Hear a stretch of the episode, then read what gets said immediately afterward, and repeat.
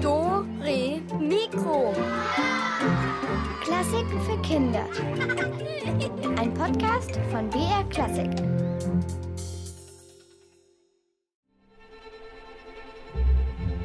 Hier ist Dore Mikro.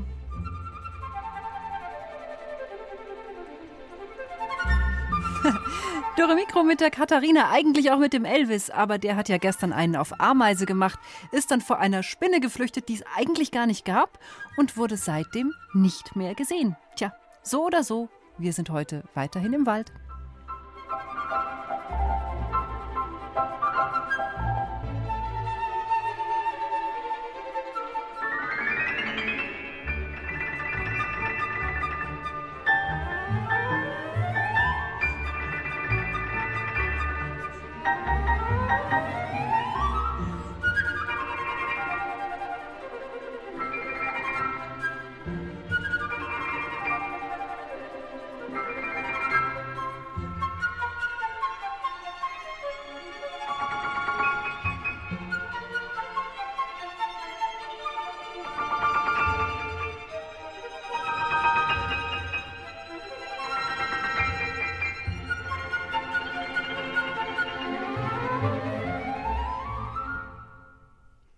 Könnt ihr eigentlich Vogelstimmen nachmachen? Also, ähm, Moment, ich versuche jetzt mal so rumzupfeifen, so la Vogel. Pass mal auf. Also. Naja, okay, es war jetzt keine bestimmte Vogelart, äh, mehr so der, der Vogel als solcher. Und ich weiß auch nicht, ob ich im Wald damit so viel Erfolg hätte. Wahrscheinlich würde ich ausgebuht werden oder ausgeschuhut, so ganz eulenmäßig, so schuhu. Okay, dann versuche ich es vielleicht doch lieber gleich mit einer Eulenflöte. Also Achtung, ich mache euch mal jetzt die Eule. Achtung.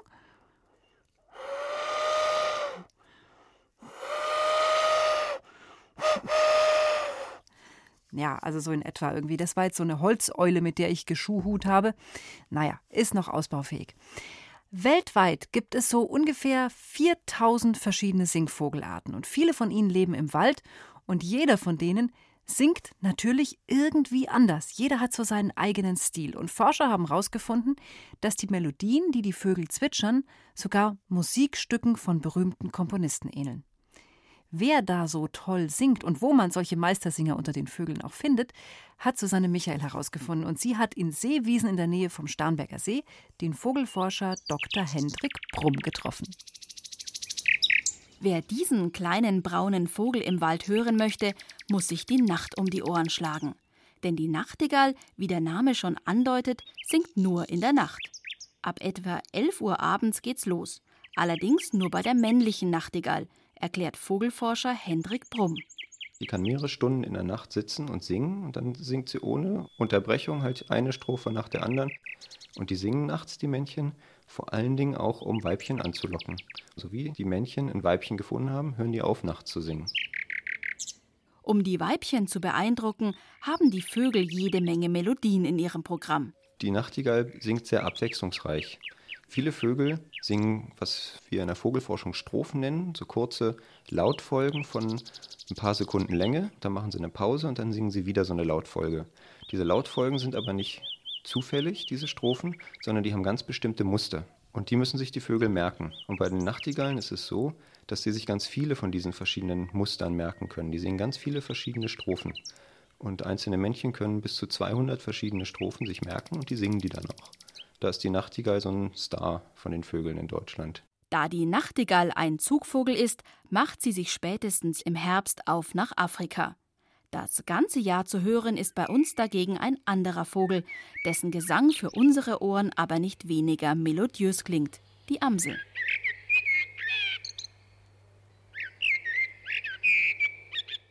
Die singen nämlich so ganz melodiös und so ein bisschen pfeifend und fangen mit so einem melodiösen Teil in ihrer Strophe an und das endet dann meist mit so einem kleinen Gezwitscher. Also das ist eine ganz typische Struktur von so einer Strophe, wie so eine Amsel singt. Und auch die Amsel kann so ganz variantenreich singen und ganz viele verschiedene Lautmuster produzieren. Übrigens, auch bei den Amseln singen nur die Männchen. Die sind ganz schwarz und haben einen gelben Schnabel.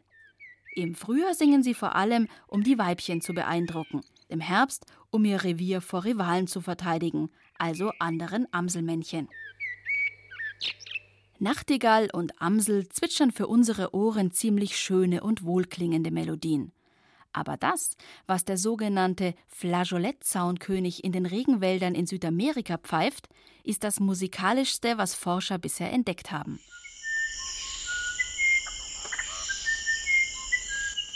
Flageolett ist so eine kleine Flöte und da sieht man schon im Namen, da ist was Musikalisches drin. Also der ist nach einem Instrument benannt worden. Das erinnert einen sehr so an menschliche Musik. Wenn man den im Wald hört, dann denkt man so, als erstes, da pfeift irgendjemand eine kleine Melodie.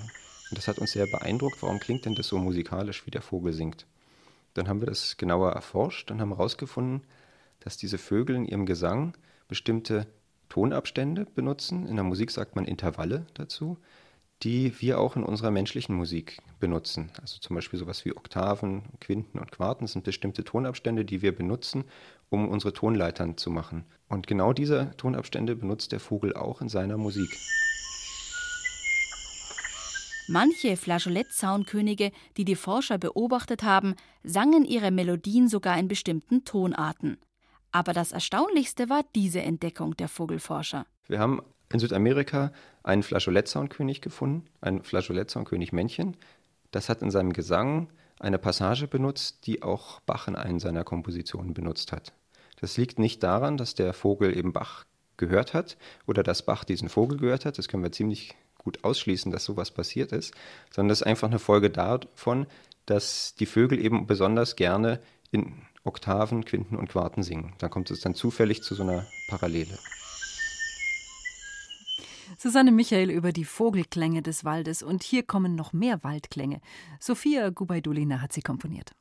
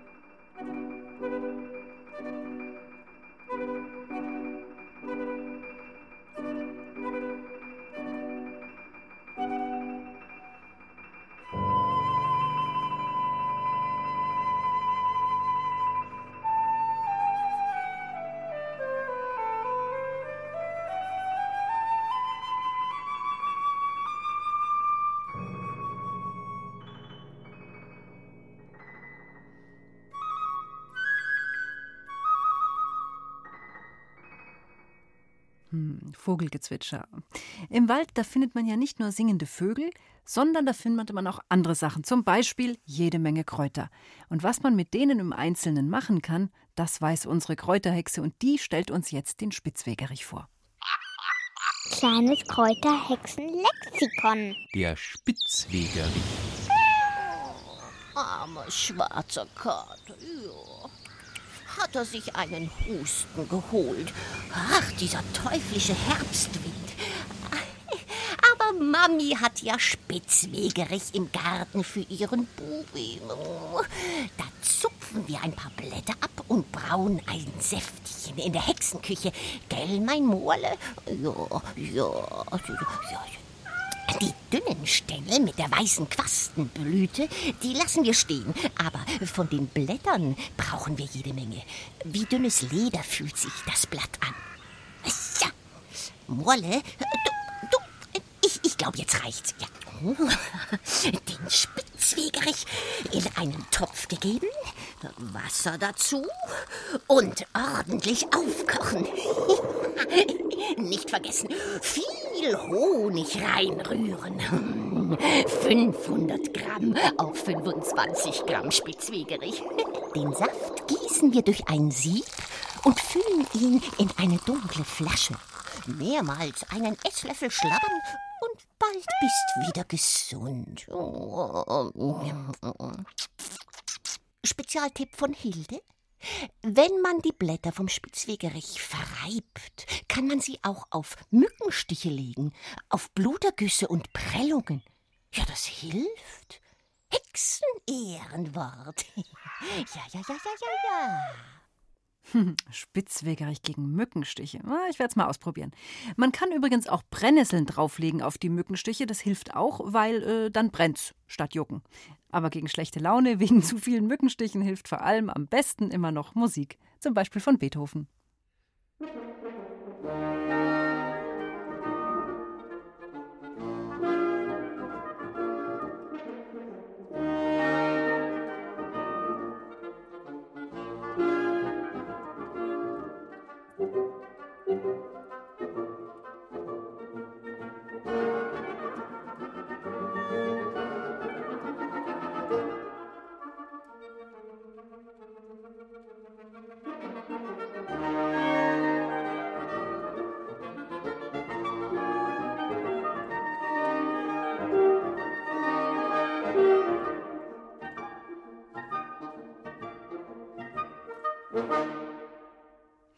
In Bayern gibt es viele Waldgebiete und die sind nicht nur wichtig für die ganzen Tiere und auch für die Menschen zur Erholung, sondern der Wald wird ja auch richtig genutzt. Vielleicht habt ihr ja gestern auch schon zugehört, als der Geigenbauer mit unserer Reporterin durch den Wald gestreift ist auf der Suche nach gutem Klangholz.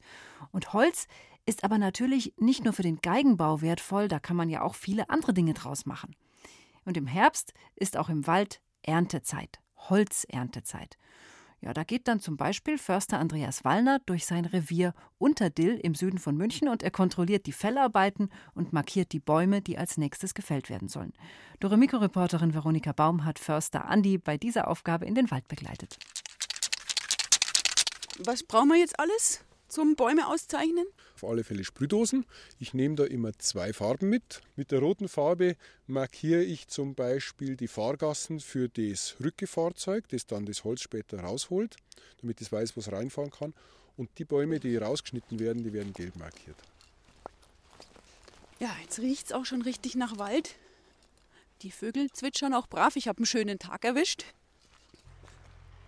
Da vorne wird gearbeitet, der Holzgeruch wird stärker, das frisch umge schlagende Holz, das riecht natürlich ganz stark nach Harz. Wunderbar. Bevor wir jetzt natürlich da uns dem Harvester nähern dürfen, müssen wir Schutzkleidung anziehen. Ja, auf alle Fälle brauchen wir jetzt einen Helm, einen orangen Helm und auch orange Warnweste, damit die Leute, die hier umsägen, uns auch erkennen können. Also jetzt sieht man auch schon, wie dieser Harvester arbeitet. Diese Erntemaschine, ja, kann man sich vorstellen, vielleicht wie ein großen Bulldog, eben mit diesen großen Riesenreifen, dass er auch hier in dem weichen Waldboden gut fahren kann. Der hat so einen Greifarm, aber gleichzeitig hat er auch die Motorsäge eingebaut. Sehe ich das richtig? Also es ist ein langer Greifarm, der bis zu 10 Meter ausfahren kann. Und am Ende des Greifarms ist eine Greifzange mit Rollschubwalzen, die den Baum im Endeffekt durchschieben und eine Motorsäge, die den fällen kann und dann ablenkt in verschiedene Längen. Ja, und am anderen Ende äh, dieses Greifkopfes sind messerscharfe Klingen, die die Äste runterschlagen vom Baum. Genau, das geht also in einem Arbeitsschritt. Oh, jetzt fällt gerade einer. Oh, super, da kracht's. Jetzt hast du aber immer noch deine Spraydose in der Hand. Wo müssen wir denn jetzt hin, um vielleicht noch Bäume zu markieren, die als nächstes dran sind. Jetzt gehen wir einfach mal in den Nachbarbestand. Jetzt gehen wir in den Wald richtig rein. Der finde ich hier, wenn ich an dem nach oben schaue, der hat auch eher schon richtig gelbe Blätter und den würde ich jetzt vielleicht sagen, der dürfte weg. Ja, also ich mache es noch konkreter, indem ich wirklich einen Baum mir suche der darf nicht zu astig sein, der darf nicht zu verzweigt sein und muss schön gerade nach oben wachsen. Und da sehe ich jetzt vor uns gerade so eine Eiche, die schön gerade nach oben gewachsen ist, eine sehr schöne Krone ausgebildet hat, aber nebendran, eigentlich vier Meter weit weg, eine dicke Buche, die sich schon wahnsinnig in der Krone ausgebreitet hat und oben im Kronendach total in die Eiche hineinragt. Wie ich es rausgehört habe, hört sich für die Buche gerade nicht so gut an. Also her mit der Farbe. Machen wir mal einen roten Punkt auf die Eiche. Zwei dicke rote Punkte. Ja, und die arme Buche, deren Schicksal wir jetzt leider auch besiegelt haben, was kriegt die? Die Buche bekommt einen gelben Ring, also im Endeffekt waagerechte Striche, die ich aber als Ring zeichne, damit es von jeder Seite her erkennbar ist für denjenigen, der den Baum dann fällen muss.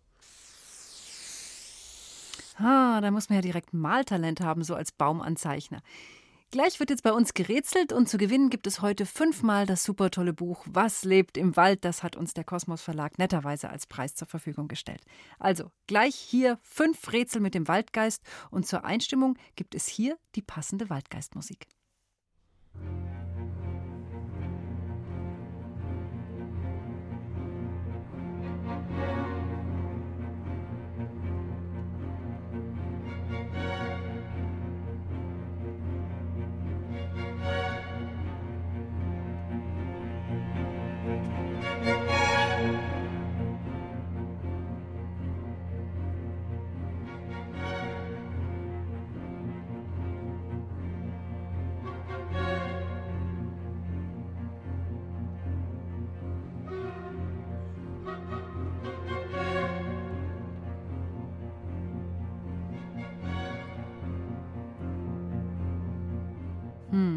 Und jetzt ist es soweit. Wir öffnen sie wieder unsere Rätselkiste. Ganz genau. Und wir versuchen uns jetzt als Höhlenforscher. Also, ich hoffe, ihr seid mutig, denn jetzt geht es nicht in irgendeine Höhle, sondern in die Höhle des Waldgeists. Der Geist, der da drinnen wohnt, der ist gefährlich und noch nie, so sagt man, noch nie ist ein Höhlenforscher wieder aus der Waldgeisthöhle zurückgekommen. Na, ist die Frage, ob ihr immer noch dabei seid. Es ist schon ein bisschen spooky. Okay, aber auf jeden Fall, ich zähle auf euch. euch, euch. Ich zähle auf euch, wollte ich sagen. Euer Mut wird übrigens belohnt, denn ihr könnt, wie gesagt, das Buch Was lebt im Wald gewinnen. Also, Helm auf, Lampe an und hinein in die dunkle Höhle des Waldgeists. Nur herein in meine Höhle. Ihr findet es dunkel hier. Dann wartet mal, bis ihr unten angekommen seid. Genau, es geht abwärts. Seht ihr da vorne den tiefen, dunklen Abgrund? Man kann den Boden nicht erkennen, so tief ist er. Und da wollt ihr hinunter? Probiert es ruhig. Das Innerste meiner Höhle hat noch nie jemand gesehen. Der Abhang ist steil und groß sind die Gefahren tief im Innern meiner Höhle. Und ihr Würmer wollt es trotzdem versuchen? Na gut. Der Waldgeist weiß alles und sieht alles. Und ihr? Was wisst ihr vom Wald? Ich werde euch prüfen. Wenn ihr die Antworten auf meine Fragen wisst, dürft ihr weiter. Ja, hoffentlich könnt ihr die Fragen des Waldgeists beantworten. Sonst kann der, glaube ich, ziemlich ungemütlich werden. Naja, also Achtung, hier kommt die erste Frage. Hier in meiner Höhle wimmelt es von Ameisen. Viele tausend Ameisenarbeiterinnen. Sie verteilen Samen und vertilgen Schädlinge. Auch Schädlinge wie euch. Also, überlegt euch die Antwort auf meine Frage gut. Sie lautet, wie alt kann eine Waldameise werden? Wisst ihr die Antwort, könnt ihr gehen. Wisst ihr sie nicht, dann bleibt ihr stehen. Hm, das wäre jetzt die richtige Frage gewesen für Elvis, die Riesenameise. Aber wie gesagt, der ist ja leider unauffindbar. Also deshalb für euch jetzt die Chance. Wie alt wird eine Ameise, will der Waldgeist wissen. Ich helfe euch ein bisschen und ich gebe euch drei Antwortmöglichkeiten zur Auswahl und eine davon ist dann die richtige. Also, meine Vorschläge sind folgende. Wird die Ameise zehn Monate alt? Wird sie drei Jahre alt? Oder vielleicht fünf Jahre? Ruft an, hier ist die Telefonnummer 0800 8080 303. Nochmal 0800 8080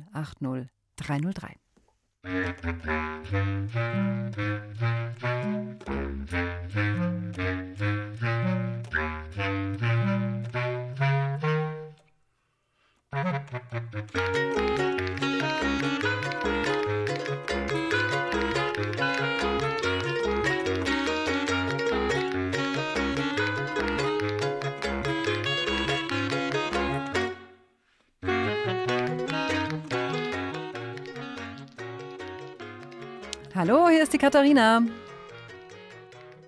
Kuckuck, wer? Leo. Ah, hallo Leo. Ich habe schon gedacht, es ist keiner mehr dran. Ich dachte, du hast dich vielleicht so sehr gegruselt, dass du aufgelegt hast. Nee. Nee. Okay, hast du, hast du keine Angst? nie. Oh, was wirklich? Bist du so mutig? Mhm. Boah, dann musst du mir nachher gleich mal ein paar Tipps geben. Aber jetzt will ich erst mal wissen, was glaubst du? Ich glaube, dass so eine Waldameise zehn Monate alt wird. Ähm, eine Chance gebe ich dir noch. Zehn Monate ist nicht so ganz. Gib mal ein bisschen mehr. Zehn Monate, drei Jahre oder fünf Jahre? Hm? Bisschen mehr. Die zehn Monate waren zu wenig. Drei Jahre. Ja, drei Jahre. Sehr gut, Leo. Weißt du, ich wollte dich unter keinen Umständen beim Waldgeist zurücklassen. Ich dachte, zusammen machen wir das. Und du sagst, du hast nie Angst? Nee, also nicht so oft. Und wie machst du das? Gibt es da irgendeinen Trick? Also ich versuche einfach ruhig zu bleiben, Aha. atme einfach tief, tief ein und sag dann einfach so, es wird schon nicht so gefährlich sein. Boah, das ist ja eine tolle Haltung.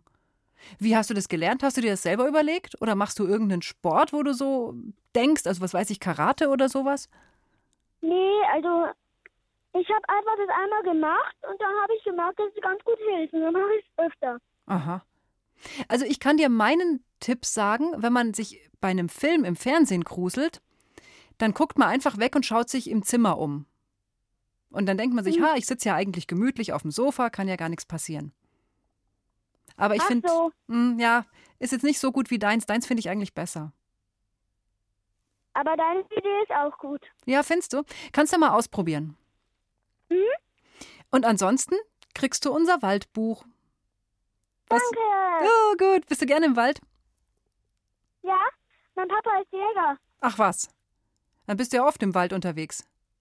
Ja, Hm, schön. Äh, gut, dann bitte bleib am Telefon und dann bekommst du unser Buch. Mach's gut, Leo. Ciao.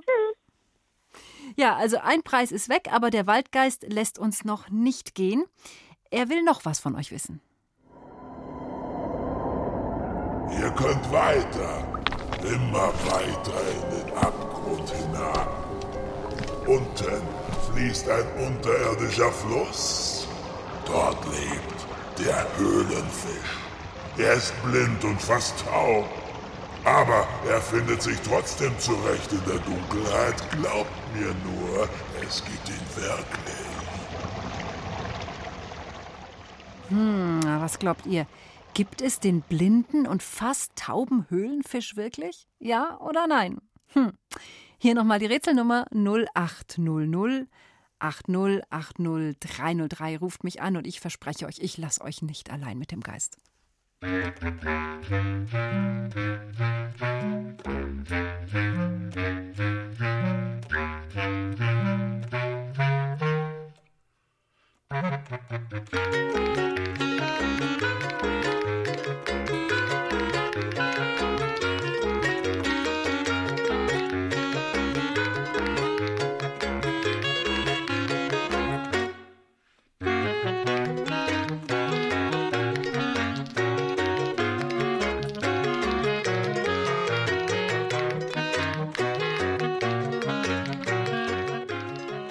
Hier ist Dore Mikro mit der Katharina. Wer ist am Telefon? Hallo, hier ist die Mimi. Hallo Mimi, freut mich, dass du durchgekommen bist. Tja, Mimi, was denkst du? Ich glaube, den gibt's nicht. Glaubst du? Wollen wir zusammen überlegen? Was, also ich könnte mir vorstellen, weißt du, ein blinder und fast tauber Höhlenfisch. Meinst du denn, dass in so einer Höhle, wenn der tief unten ist, ob der da so gut sehen muss? Ich weiß es nicht. Mhm. Eigentlich nicht unbedingt, oder? Mhm. Also könnte es schon sein, dass es den Höhlenfisch unter Umständen doch gibt, oder? Ja. Also Mimi, was sagst du, ja oder nein? Ja. Ah, das haben wir gerade noch umgerissen. Gut, ich habe ein bisschen geholfen, weil ich finde halt, das mit den Fischen ist gar nicht so einfach. Und dieser Höhlenfisch, den gibt es also tatsächlich und der heißt Blindfisch, weil der ist, der ist wirklich blind. Denn wozu, was soll er denn schon groß sehen? Also wenn er in so einer Höhle unten im Wasser rummacht, da ist dunkel, da sieht er gar nichts. Und das braucht er auch nicht unbedingt. Und äh, was bestimmte Geräusche betrifft, da ist er auch wirklich leider auch noch taub. Also der hört äh, Wasser blubbern oder so, das hört der gar nicht. Und auch Tropfen, die ins Wasser fallen, hört ihn auch nicht, hört er auch nicht, weil der ist komplett auf die Nahrungssuche fixiert. Also alles, was drumrum ist, interessiert ihn gar nicht, stört ihn eher. Tja, Mhm. schon komisch, was es so gibt, oder?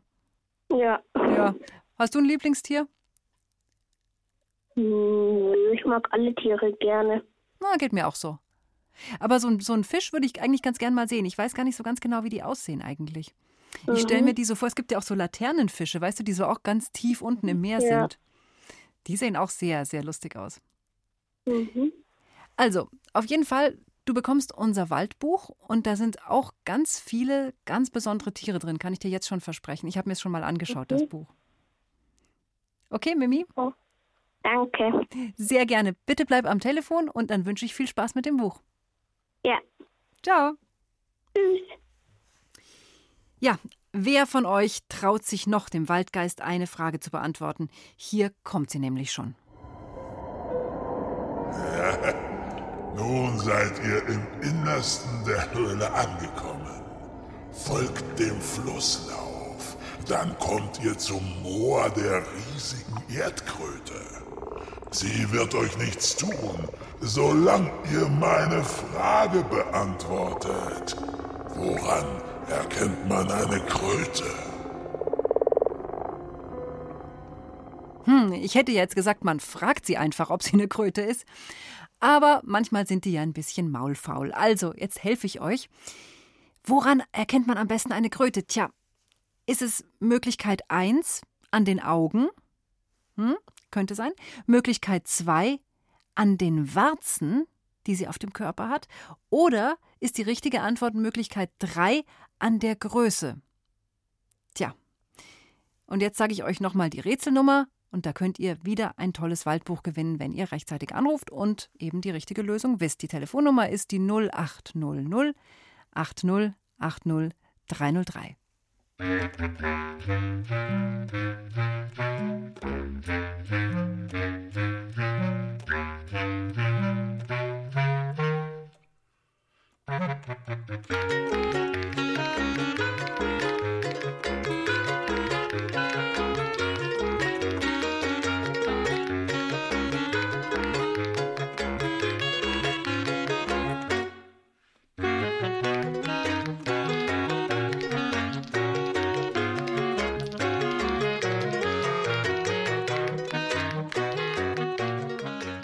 Hallo, Dore Mikro ist dran. Hallo? Hallo, Hi, wie heißt du denn? ich heiße Julia. Hallo Julia, freut mich. Ja, jetzt wollen wir uns zusammen mal die Frage vornehmen, oder? Was meinst denn du, woran kann man denn die Kröte erkennen? Ich glaube die Möglichkeit zwei, weil ich glaube nämlich, dass die Kröte ähm, mit Warzen, also die Kröten erwarz, die Kröte Erwarzen hat und der Frosch eher glattere Haut. Da liegst du vollkommen richtig, Julia. Genau so ist es. Die Warzen, das ist, der, das ist die Sache bei den, bei den Kröten. Es gibt dann eine, einzelne, eine einzige Ausnahme, gibt's. Und zwar, das ist der, der riesige Ochsenfrosch, äh, der bis zu 30 Zentimeter werden kann. Und der hat auch mal Warzen. Aber Eigentlich hast du vollkommen recht, der normale Frosch ist glatt, seidenglatt und die Kröte hat halt die Warzen. Hast du schon mal eine gesehen? Ähm, nein. Hast du überhaupt schon mal einen Frosch so in der Natur gesehen? Ja, bei uns im Garten. Echt? Habt ihr einen Teich? Ja. Und die sind ganz schön laut, oder? Ja, die quaken ganz schön laut. Habt ihr mehrere? Ähm, nein, nur einen. Oh, und der ist so laut alleine. Ja. Ah, toll. Und dann müsstest du mal gucken, ich meine, jetzt im Frühjahr, dann gibt es ja irgendwann auch Froschleich, oder? Ja. Hast du schon mal welchen im Teich beobachtet?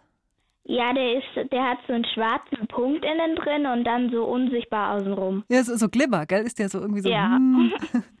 Hast du ihn in, in so ein Marmeladenglas rausgeholt oder hast du ihn im Wasser einfach gesehen?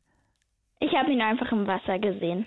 Ich finde das ja toll, wenn man da zuschauen kann. Ist ja für dich echt Luxus. Du kannst ja jeden Tag rausgehen und schauen, was die kleinen Kaulquappen machen, ob die sich entwickeln. Ja. Hm, schön. Also dann wünsche ich viel Spaß beim Frosch beobachten und natürlich auch mit unserem Waldbuch. Dankeschön. Julia, bitte dranbleiben, nicht auflegen. Ja. Gut, ciao, ciao. Tschüss. Ja, weiter geht's. Der Waldgeist hat sich eine ganz besonders fiese Frage für euch überlegt. Ihr habt es tatsächlich geschafft. Noch nie ist es jemandem gelungen, so tief in meine Höhle vorzudringen. Aber fühlt euch nicht zu sicher. Mein wildes Haustier wartet auf euch. Na, was mag das für ein Tier sein? Es hat Krallen und es jagt gerne und es ist unzähmbar. Das erratet ihr nie, nie. Ja, bin ich mir jetzt gar nicht so sicher, ob wir es nicht vielleicht zusammen doch noch hinbekommen. Welches Tier könnte das sein, das es in unseren Wäldern gibt und dessen Verwandte als Haustiere bei den Menschen leben? Ein wildes Haustier also. Ist das Möglichkeit 1 ein Wildmeerschweinchen? Möglichkeit 2 der Höhlenhamster. Sehr gefährlich. Oder Möglichkeit 3 die Wildkatze. Ruft schnell hier an und sagt mir 0800 8080 303.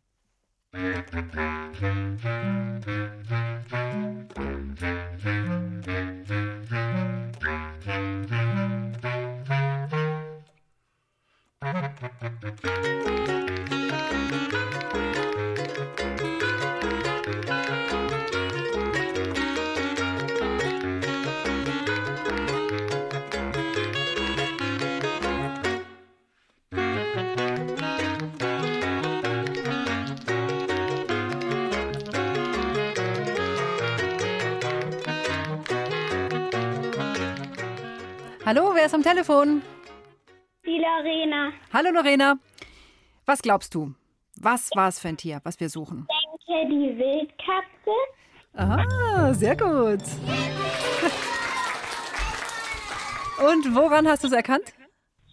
Ähm, weil ähm, ich denke, ein Wildschwein hat keiner zu Hause und ähm, so ein ähm, oder ein Meerschweinchen oder so ähm, hat man ja eigentlich ein normales und kein Kein Wild. Wildmeerschwein. Und die sind ja auch nicht so gefährlich, die Wildmeerschweine. Die gibt's schon, aber die haben halt keine Krallen. Wir haben tatsächlich die Wildkatze gesucht und Lorena, ich sag dir was, die Wildkatze ist auch in dem Buch drin, was du bekommst. Da Ah. kannst du noch mal alles nachlesen über sie. Okay. Mit einem wunderschönen Foto. Danke fürs Mitspielen. Wir müssen weitermachen, weil der Waldgeist hat noch eine Aufgabe für uns. Vielen Dank fürs Mitmachen. Bleib am Telefon. Ja, tschüss. Ciao. Okay, jetzt die letzte Chance und ich hoffe, der Waldgeist lässt uns jetzt dann langsam wieder raus aus seiner Höhle. Also gut, ihr wart in meiner Höhle, ihr habt meine Fragen beantwortet. Nun geht wieder, bevor euch doch noch der Zorn des Waldgeists trifft. Seht ihr das Licht da vorne? Das ist der Höhlenausgang. Dort steht eine tausendjährige Linde. Ihr werdet sie sehen, wenn ihr herauskommt, wenn. Denn zuerst müsst ihr mir die letzte Frage beantworten. Die Hexen des Waldes brühen aus den Blüten des Lindenbaums einen Tee. Wozu kann man diesen Tee verwenden? Na, das kriegen wir doch hin. Ich gebe euch nochmal drei Lösungen, aber nicht alle sind richtig. Also, wozu nimmt man den Lindenblütentee her? Gegen Erkältung, zweitens gegen Bauchweh oder drittens gegen Seitenstechen. Unter der Nummer, die, ich, die ihr kennt, bekommt ihr vielleicht unser tolles Waldbuch 0800 8080 303.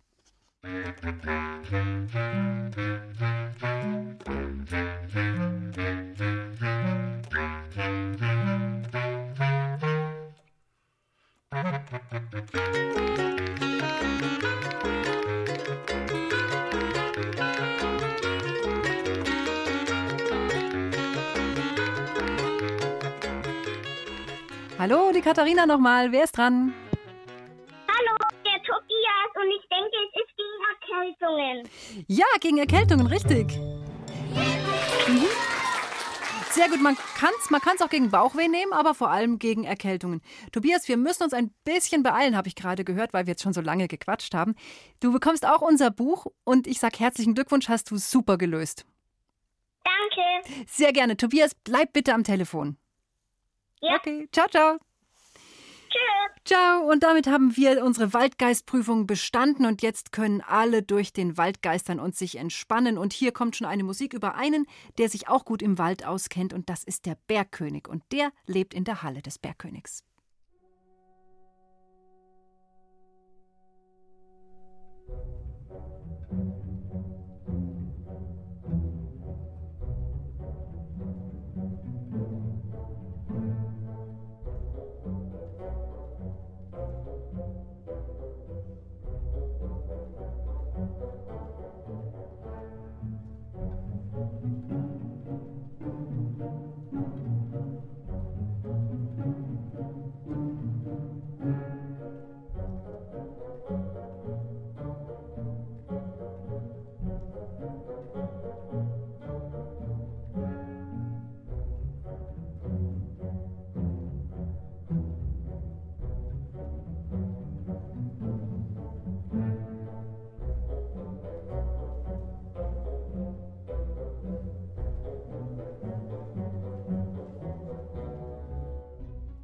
Und im Wald, da gibt es natürlich nicht nur Berggeister, da gibt es auch Elfen und Kobolde.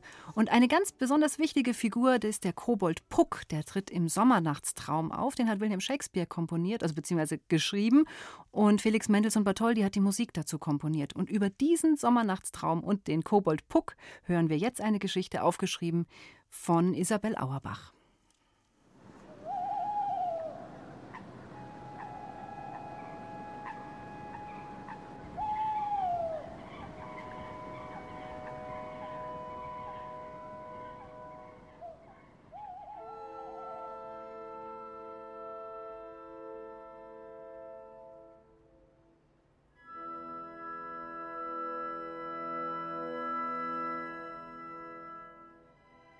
Welch Glück ist mir beschieden! Seh ich die Zauberblume liegen, deren Nektar süß und rein träufle ich auf Titanias Äuglein fein. Auch einen Handwerker ich mir schnapp und halte ihn ordentlich auf Trab. Dein Gesicht, du armer Tropf, verzauber ich in einen Eselskopf.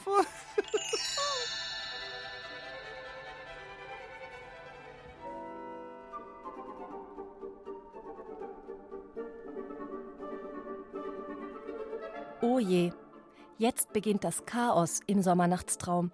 Denn die Elfenkönigin Titania verliebt sich nach dem Aufwachen ausgerechnet in den Esel. Zufällig ist er der Erste, dem sie begegnet.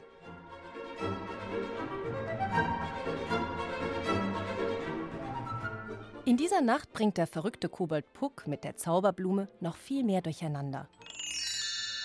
Da gibt es zwei Liebespaare im Wald der Elfenkönigin und des Elfenkönigs. Lysander und Hermia sind das eine Paar, Demetrius und Helena das andere.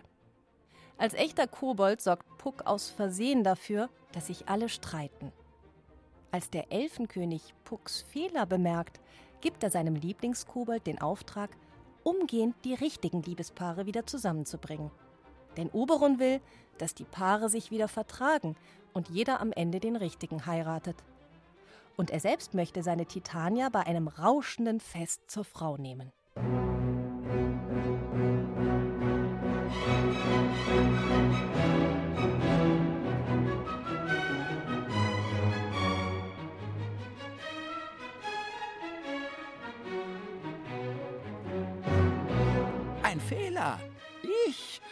Nicht möglich ist's beim Kobold Puck.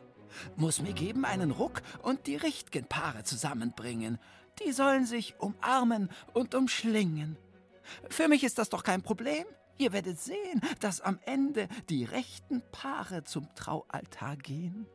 Hermia wird Lysander haben und Demetrius Ja zu Helena sagen. Auch der Herzog und die Herzogin feiern ihre Hochzeit dann. Oh, was ein Puck so alles kann.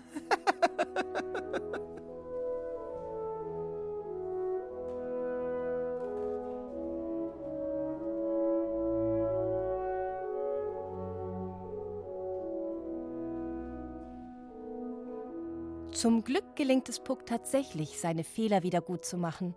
Und so kann am Ende die Fanfare erklingen aus dem berühmten Hochzeitsmarsch von Felix Mendelssohn Bartholdy.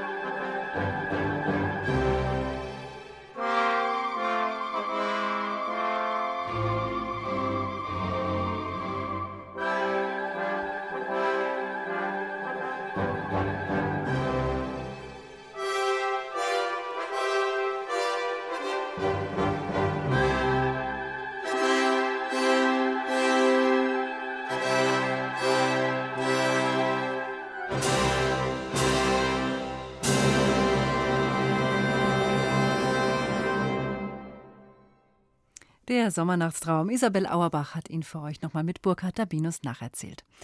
Und damit sind wir am Ende des Waldes angekommen, weil auch der schönste Wald geht irgendwann zu Ende und spätestens da, wo keine Bäume mehr stehen, ist er aus.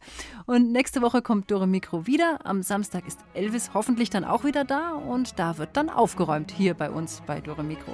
Und wenn ihr wissen wollt, wie sich Elvis gestern als Riesenameise gemacht hat, dann ladet euch doch einfach die gestrige Sendung als Podcast runter. Steht schon bereit im Internet.